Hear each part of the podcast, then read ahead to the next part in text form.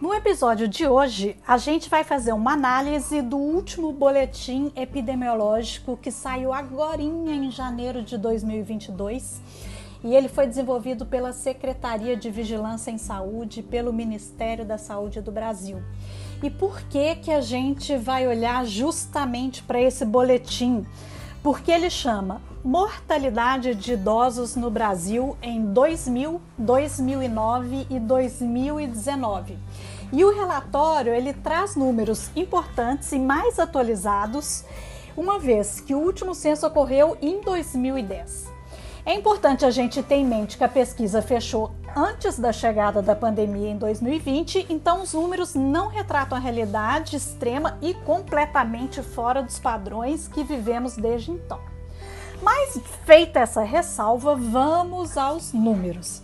Vamos lá. Em 2000, é, for, teve um número de óbitos de 521.984 pessoas acima de 60 anos. Em 2009, esse número subiu para 670.446. E em 2019, ele foi lá para 929 mil o número de pessoas acima de 60 anos que faleceram. Foi um aumento de 2000 a 2019 de 44%. Mas não se assustem, porque faz sentido. Se a gente se lembrar que o crescimento da população idosa no Brasil foi em torno de 36% nos últimos 20 anos, né? É, fica mais ou menos compatível, né? Mas o interessante é que a taxa bruta de mortalidade chegou a sofrer uma queda nesse mesmo período. Então, apesar do número ter aumentado muito, a taxa bruta é, teve uma leve queda. Mas enfim, outro highlight importante que a gente chama atenção é a porcentagem de óbitos do sexo masculino que segue mais alta que a do sexo feminino. Então a gente mantém a tendência dos últimos anos. Mas cada morte é uma vida perdida e uma família atingida, então não podemos desmerecê-la. Então vamos olhar um pouco com atenção para as principais causas dos óbitos. Eles foram classificados nesse estudo de acordo com o capítulo da CID-10. E para quem não acompanhou as últimas discussões em torno do tema velhice não é doença, pode passar batido nessa questão. Para os desavisados, vou fazer aqui um breve resumo super simplificado para vocês não ficarem de fora. A CID-10, ela é a classificação internacional de doenças ela é a padronização e codificação de doenças e problemas relacionados à saúde e é feita através da ferramenta é, de uma ferramenta gerada pela Organização Mundial de Saúde, pelo OMS.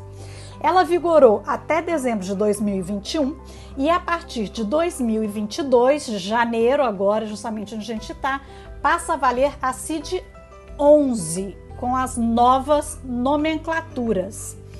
Em 2021, a OMS considerou trocar o código relacionado às doenças intrínsecas ao processo de envelhecimento, que passariam é, e poderiam ser diagnosticadas e identificadas, é, passariam a ser chamadas pelo termo genérico de velhice.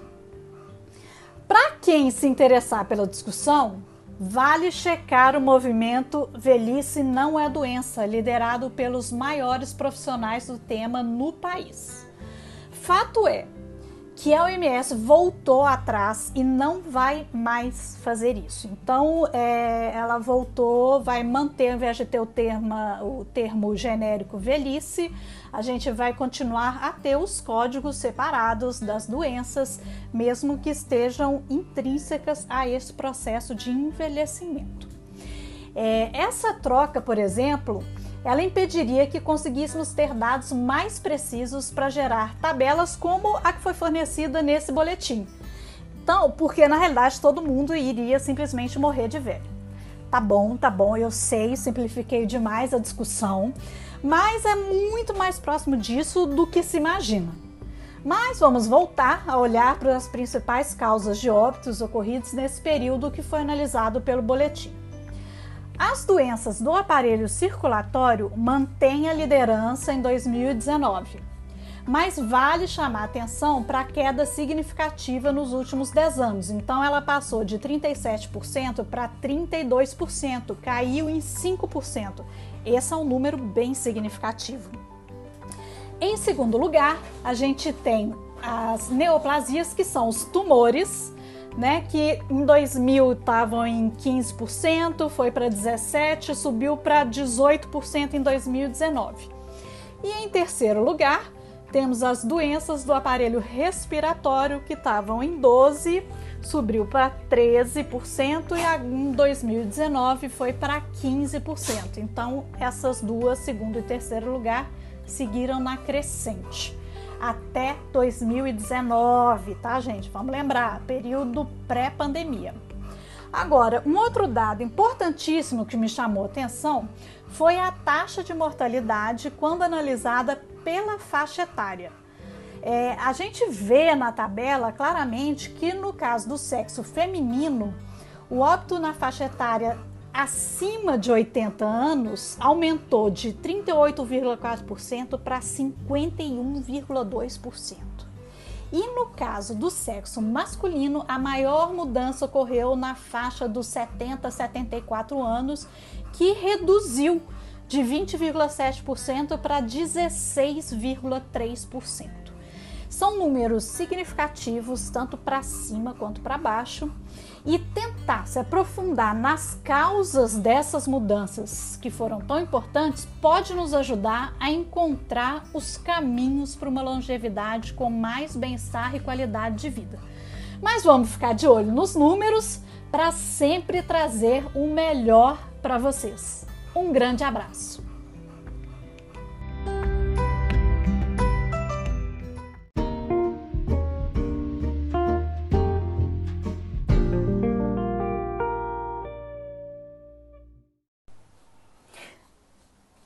Já ia me esquecendo.